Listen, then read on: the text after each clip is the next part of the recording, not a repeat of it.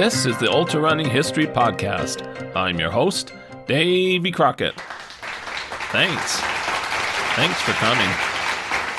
This is episode 48, the third part in the history of the crossing of the Grand Canyon rim to rim on foot. Make sure you watch or listen to episodes 46 and 47 first to get the full story. Will do.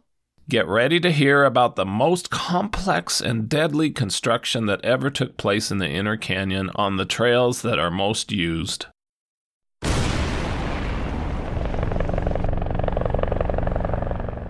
Yes, with blasting and helicopters. Also, here comes the history of the incredible 1966 flood that almost wiped out everything constructed along the North Kaibab Trail, including Phantom Ranch. Wow!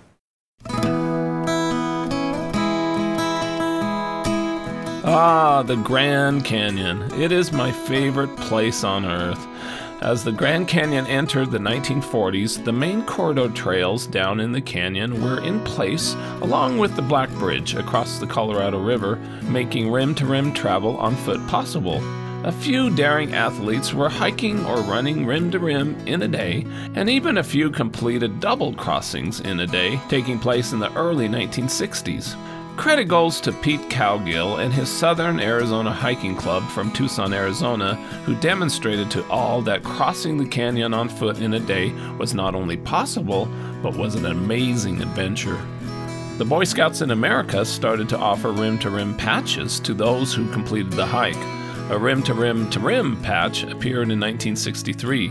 Publicity for these awards were being published in national scouting magazines. Warnings were offered by the wise. It is more rugged than anything you have ever pictured. Despite its famed beauty, the canyon is a natural killer, and hardly a year goes by that it doesn't claim at least one life in some way. In 1963, visitors topped 1.5 million, and serious growing pains were felt at Grand Canyon Village with all the traffic, crowded lodging, and strained park services. More development was needed, but the big limitation was water. The quest for water would result pausing in rim-to-rim travel for more than 5 years. As you hike or run rim-to-rim, you can see at times pipes and other indications that there is a pipeline buried under the North Kaibab and other trails.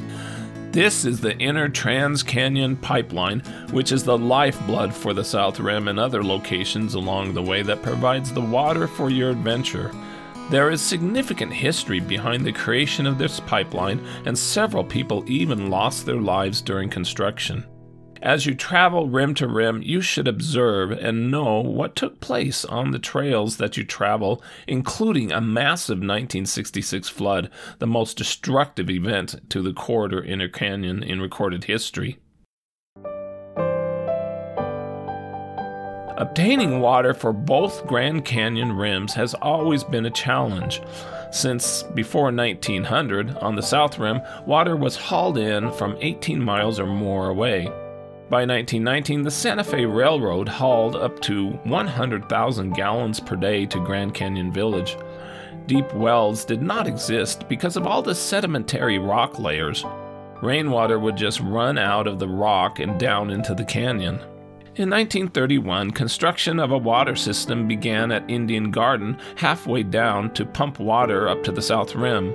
A cable tramway was constructed from the rim down to the garden, which was used to bring down a 5-ton tractor to help with construction. The tram was removed in 1932, but signs of it can still be seen 50 yards northeast of the 3-mile rest house. By 1934, the pump was in operation, bringing about 150,000 gallons per day up a 6-inch pipe to the South Rim. The water was still supplemented during the summer with water tank train cars and million-gallon storage tanks. Portions of this pipeline are still visible. Over on the North Rim, there were a few springs a couple hundred feet below the rim.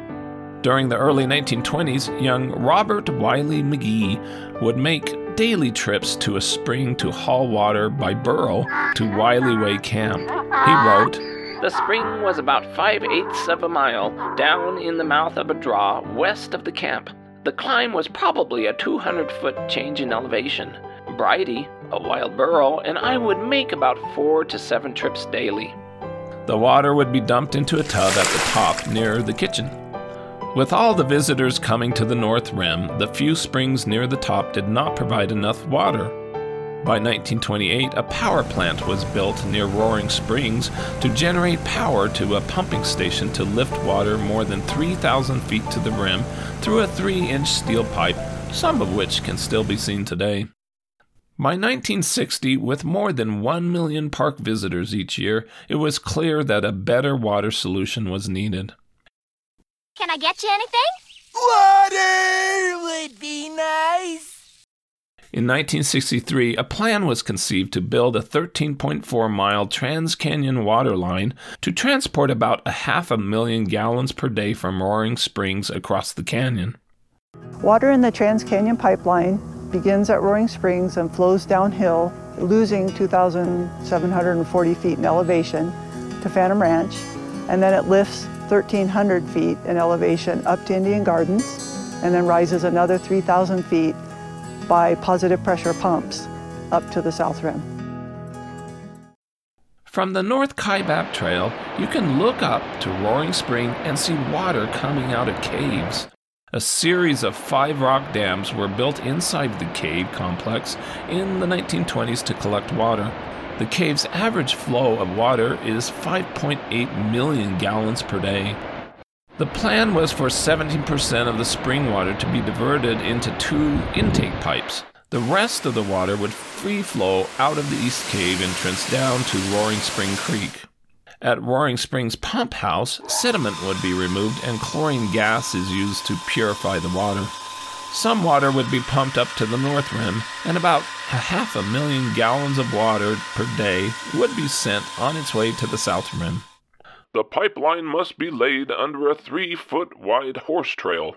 Strict rules to preserve the beauty and natural scenery of the canyon specify that no plant or rock outside the trail can be disturbed. And when the job is finished, the hikers and mule riders should be able to travel the trail without knowing the pipeline is there. A $2 million contract was awarded to the Halvorson-Lentz Construction Company of Seattle, Washington, a company that had developed the reputation of undertaking risky jobs few others would even consider taking on. The construction was led by Elling Halvorson, age 33. The company had recently built a communications facility in the Sierra well above Echo Summit Pass, high above Lake Tahoe. Halvorson moved his wife and 6 children to Grand Canyon Village and work began in March 1965. A camp was built with bunkhouses and a cookhouse. The crew of about 50 workers stayed in the canyon all week and then went home on the weekends. Instead of using mules, they would use up to 10 helicopters and eventually log 7,500 flights and 25,000 total flying hours. They worked during the hot summer when temperatures soared above 100 degrees. Their work days started at dawn, and each man carried 2 gallons of water with them as they worked, and at times would cool off in Bright Angel Creek. The park announced that North Kaibab Trail would be closed during the construction. The closure has been found necessary because of the extremely hazardous conditions prevailing during the present phase of construction between Roaring Springs and Phantom Ranch. Large sections of the trail must be excavated. Construction men called it one of the most difficult pipeline jobs ever undertaken because big machinery could not be used. I'm working on the pipeline, working on the pipeline, working on the pipeline. Special small machinery that could fit on the 6-foot-wide trail needed to be used. One was a crawler-type tractor with a mounted compressor and a 1.5-inch drill. Most of the 18-inch ditches for the pipeline needed to be blasted out of solid rock. With the tiny backhoe, the loosened rock and dirt is dug out and loaded onto a conveyor that carries it to a small crusher that reduced it to about 1-inch size. The crushed material then is dropped back into the trench, filling it so that foot traffic and vehicles can move over the trail until it is time to lay the pipe. Crushed material cannot be piled outside the trail under the no disturbance rules. The trenching pace was slow, from only about 25 to 140 feet per day. I got those every day, working on the pipeline blues. Blasting was a challenge. Halvorson wrote, "Even our top professionals found it a challenge to blast mile after mile of the pipeline trench. The delicate operation required the well-skilled technicians to avoid harming the trail wall. We succeeded, however, in preserving the trail's integrity. The helicopter pipe-laying method often made for very dangerous flying. Many times the trail was located next to a sheer cliff wall on one side, not far from another sheer cliff wall on the other side. That meant our pilot, descending into a box canyon, was allowed no errors." Helicopters carried in welding equipment and crew. 50-foot lengths of aluminum pipe were carried, two at a time under the helicopters, from a staging area at the head of Kaibab Trail on the south rim. Twists and turns happened about every 12 feet along the pipeline route, so the bending station operated daily at Plateau Point on the 50-foot pipe segments. Measurements for the bends were sent up 2 days in advance. They used aluminum pipe because it was easier to bend. When it came time to lay the pipe, they were welded into place and a small backhoe moved in and cleaned out the crushed material. I'm an old pipeliner, lay my line all day. I'm an old pipeliner, lay my line all day. Got 4 or 5 women waiting to draw my pay. In February 1966, the park announced closure to the trails for at least 6 months. Bright Angel Trail was open to Indian Garden, but the Plateau Point Trail was closed. The River Trail was closed, and also the North Kaibab Trail through the box. Rim-to-rim hikes were not allowed. However, some people disregarded the trail closed signs and hiked down from the North Rim. One group, early in 1966, descended and built a campfire. The fire got away and turned into a small but very destructive forest fire that raced up a canyon slope. The flames melted pipe laying on the ground to liquid. Others got into trouble that year. 2 visitors took 2 low-geared motor scooters down Bright Angel Trail and spooked a mule train. They were fined $50. On April 12, 1966, a Halvorson-Lentz Construction Company helicopter crashed about 4 miles north of Phantom Ranch, killing the pilot, Jack Pittman of Los Angeles, and seriously injuring 2 other men. It was one of 3 helicopters being used to transport men and equipment to the construction areas. It slammed into the ground and burned. A new trail on the north bank of the Colorado River was built to the site of a new 522-foot silver bridge that would take the pipeline across the Colorado River and used by pedestrians. The towers on each bank are 61 feet tall. The huge cables were brought down by helicopter to Phantom Ranch staging area. The cables were the heaviest single loads for the entire project. From the bridge, the pipeline continues along the sandbar and then joins the river trail in a trench to Pipe Creek. It continues under the trail for several hundred feet and then turns right and up the canyon wall for 1,600 feet to Plateau Point and then goes along that trail. An electrical line went along with the pipeline from the south rim to Phantom Ranch, bringing electricity down for the first time, eliminating the need for generators. By December 1966, the pipeline and Silver Bridge neared completion and were awaiting inspection. There were people who lived down in the Grand Canyon. In 1963, Bill Burnett moved his wife, Molly, and his 10-month-old son, Miggy, to Phantom Ranch. He was employed by the U.S. Geological Survey and measured the Colorado River flow each day using the tram built in the 1920s that crossed over the river. The Burnetts lived in a USGS residence that had been built south of Phantom Ranch, close to the river. Life was quiet and simple for the Burnetts. The house used a generator for electricity and butane gas for hot water and the refrigerator. Groceries would be brought down on the Phantom Ranch supply mule train. Each day, Bill would head along the Kaibab Trail, hike upriver, and use gadgets to measure the speed, depth, temperature, and take samples of the water for silt estimates. He then went back home to work with graphs and reports. The Burnetts were still living in the canyon 3 years later in 1966. Their only permanent neighbor was Ken Smith, a Park Service employee who maintained the trails and the campground. 3-year-old Miggy would play outside the house watching deer, squirrels, mice, and the passing mules. The little boy would also greet hikers who came by.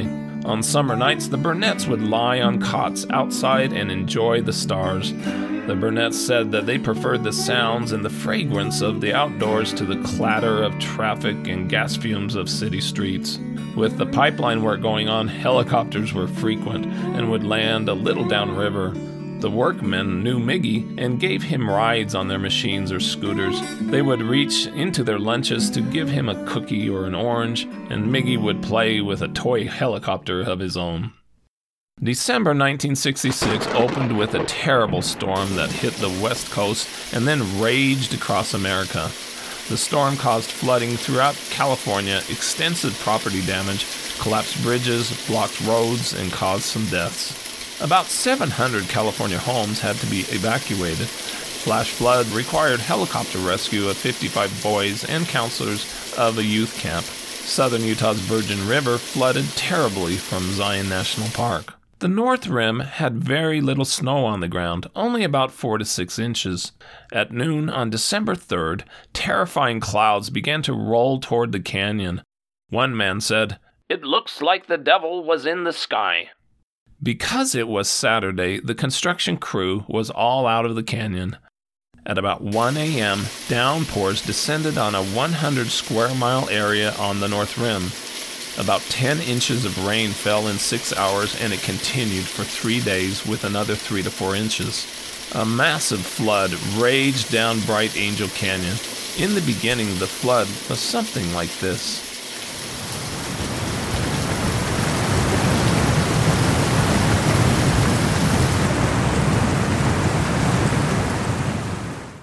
It was thought to be a 1,000-year flood because Native American ruins nearby dating back some 1,000 years were swept away.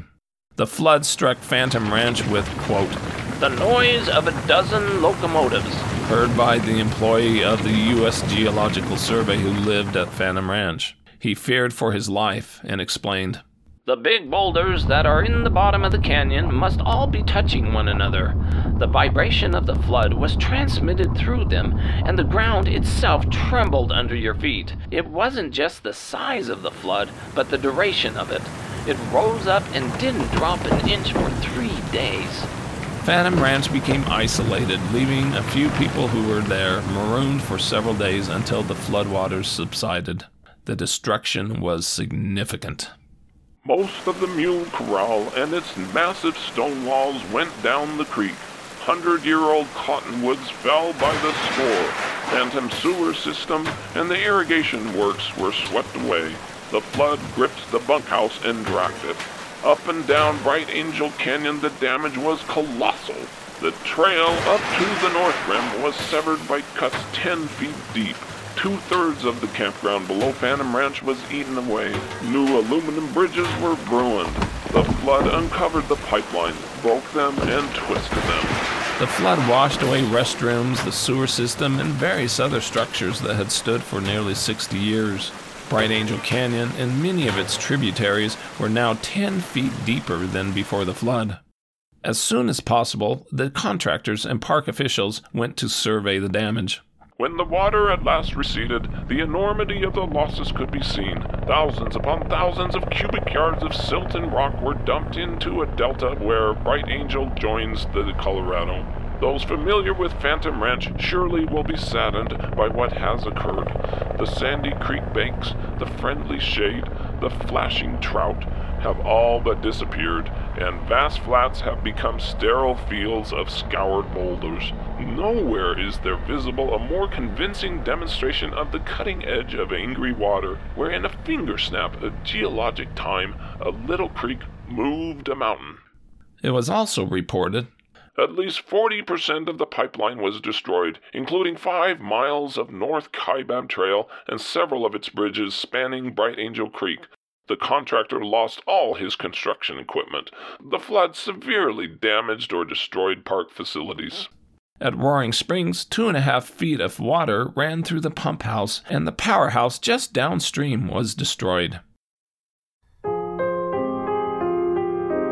Once the skies cleared on the morning of December 5, 1966, Halvorson rushed out early to survey the damage. He said, "I saw destruction everywhere. Cliffs, some 200 to 300 feet high, had collapsed. Side trails had been wiped out, along with 6 or 7 bridges we'd built over the creek. Dozens of segments of the once-buried pipe had been reduced to twisted aluminum. Even from the air, I could see we'd lost from 8 to 10 miles of pipeline."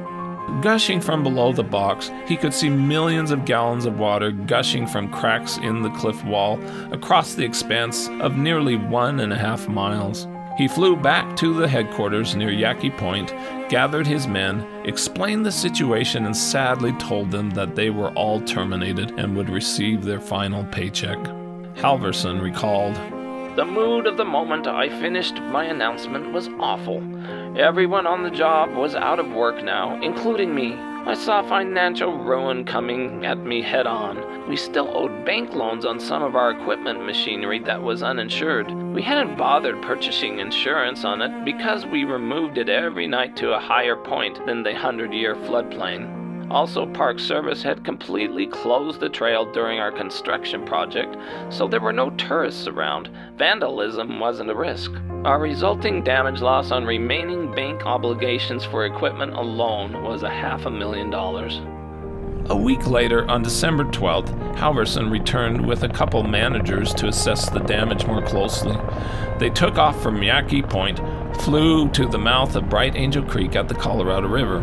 He said, "I saw the exhaust stack of a Caterpillar crawler tractor sticking up from the water like a periscope. It had tumbled downstream about 1.5 miles. They landed to examine it. He noticed that cottonwood trees that had been as tall as 10-story buildings had been swept away. They lifted off, and he told the pilot to fly low and slow so they could photograph the damage. He wrote, "Suddenly, we slammed into an antenna wire formerly hidden by cottonwood branches that had been put there by the Civilian Conservation Corps. The wire snapped and whipped around the helicopter. The pilot tried to land, but the wire ripped off the tail rotor and blades." They spun out of control and crashed on the rocky shore below. Halvorson was seriously injured and thought that he was dying. The others received only minor injuries. The U.S. Geological Survey employee witnessed and even filmed the crash. He rushed to his house only 100 yards from the crash and telephoned the South Rim for help. Another helicopter rushed down and took Halvorson to the hospital. His entire chest had been crushed with 18 broken ribs. He also had a punctured lung and a broken leg. He needed to be taken to the hospital in Flagstaff, but no ambulance was available, so he was transferred in a hearse bearing the name Flagstaff Mortuary on the back. He quickly recovered and was walking again in 2 weeks. Reconstruction of the pipeline did not immediately start because of legal disputes regarding who should pay, the contractor or the park. The government issued a stop work order. No public travel was allowed to Phantom Ranch for 2 months. During the next year, many repairs were made to Phantom Ranch. In May 1967, Bright Angel Creek was restocked with 15,000 brown and rainbow trout using a helicopter. More than a year after the flood, in April 1968, an agreement was finally reached for the park to provide $1.6 million of additional funds to complete the pipeline. Work started up again in August 1968. North Kaibab Trail was still closed. 35 men were flown in and out of the canyon by helicopters. Because most of the original North Kaibab Trail had been swept away in Bright Angel Canyon, they could rebuild a much safer trail and did not have the same restrictions for skinny machines. They also didn't need to crush rock. There was plenty of it in the stream bed. About 5.5 miles of the original pipeline survived, but they had to restore about 8.5 miles. Unfortunately, a fire broke out one day in their camp kitchen. It spread on wooden boardwalks to other structures. all the cook could do was climb a hill and watch it all burn down. Rather than rebuild the camp, they decided to fly the workers in and out of the canyon every day. Construction this time was more serious and sturdier, taking more time. A bulldozer, front-end loader, 3 tractors, several dump trucks, 10 pickup trucks, and a large trailer-mounted air compressor were used to dig trenches, bury the pipe, and smooth out the new trail. Workers were moved up and down the trail on motorcycles.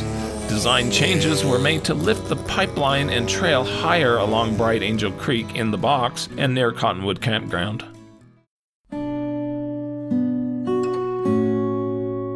On July 29, 1969, another deadly helicopter crash occurred. Park rangers said that near Yaki Point, a fuel tank suspended on a cable beneath the helicopter hit the side of the wall and forced the craft down before the pilot could release the load. It crashed 200 feet below the rim. The pilot, Joe Savage, 31, died, and his 18-year-old brother, James, was critically injured and burned over nearly 90% of his body. A rescue team led by a ranger rushed to the site, and young Savage was taken to the Grand Canyon Hospital and then flown to a Phoenix burn center. Sadly, he died a few days later. Another helicopter tragedy occurred that same week. 2 Maryland sightseers and a pilot were also killed when their craft crashed on the Kaibab Plateau. On December 15, 1969, yet another crash occurred. Arthur Ranger, 45, of Silver City, New Mexico, the chief pilot and employee of the construction company, was flying alone and crashed in Upper Bright Angel Creek near the North Rim. Another pilot discovered the crash only minutes later when he heard Ranger's radio go dead. The two were working together on a supply assignment. Ranger was pronounced dead at the scene. It was determined that a cable used to haul pipe was left dangling and became entangled in the tail rotor. Earlier in October, 3 pipeline workers were injured when their helicopter crashed on takeoff at Yaki Point. On average, 3 helicopters were in constant use each day for 6 hours. Through all the years of pipeline construction, 7 men were killed in crashes. 3 aluminum bridges that were mostly destroyed by the flood were replaced by steel truss bridges to support the pipeline. They were built 15 feet above the creek. 2 were 70 feet long and the other 100 feet long. They were colored to blend in with the natural cliffs. A 35-ton D7 Caterpillar trailer was brought down in pieces, taking 5 trips. The logistics involved in putting them together again a mile down in the prehistoric void was a dramatic and superlative feat of construction expertise using modern techniques of materials handling. The temperature differences of 35 degrees from top to bottom made helicopter travel challenging. In all, 16,000 pounds of bridge sections and 500,000 pounds of mechanical equipment were transported to bridge construction areas. The crew also relocated Bright Angel Creek in certain places, especially near Phantom Ranch. Gabion baskets with wire mesh around rocks were used to prevent erosion, still seen today. Engineers constructed their final inspection on July 24, 1970, and the park dedicated the pipeline in a ceremony the following day. The total project cost about $5 million. The workers called it the Mule Trail Pipeline and the crookediest pipeline in the world. There were more than 2,000 bends. The construction project was recognized as the largest helicopter job ever performed up to that time in the United States. The pipeline was put into operation and was capable of delivering up to 500,000 gallons of water to the South Rim per day. This was equivalent of more than 20 railroad tank cars. It was written, "The thirst of Grand Canyon has been quenched." But the water system had problems over the next few years. The park's operations staff developed an understanding of its character and soon learned that occasional links occurred typically at welded joints and in the dense series of pipe bends through the box. There were a few minor breaks in the line from rock slides. In July 1971, a wall of water again rushed down Bright Angel Creek and stranded hikers from Phantom Ranch on the wrong side of the washout area. They had to spend the night out in the canyon. Rangers came to the rescue the next day, strung ropes across the rain-swollen creek, and helped the hikers on their way. The washout exposed a 60-foot section of waterline about a mile above Phantom Ranch. Stay tuned for Part 4 and the story of the man who lived in the canyon taking care of the pumps and raised his family there. With that, this is Davey Crockett, and this is the Ultra Running History Podcast. I hope you run fast and far, enjoy life, get outdoors, and most of all, stay safe and don't take unnecessary chances.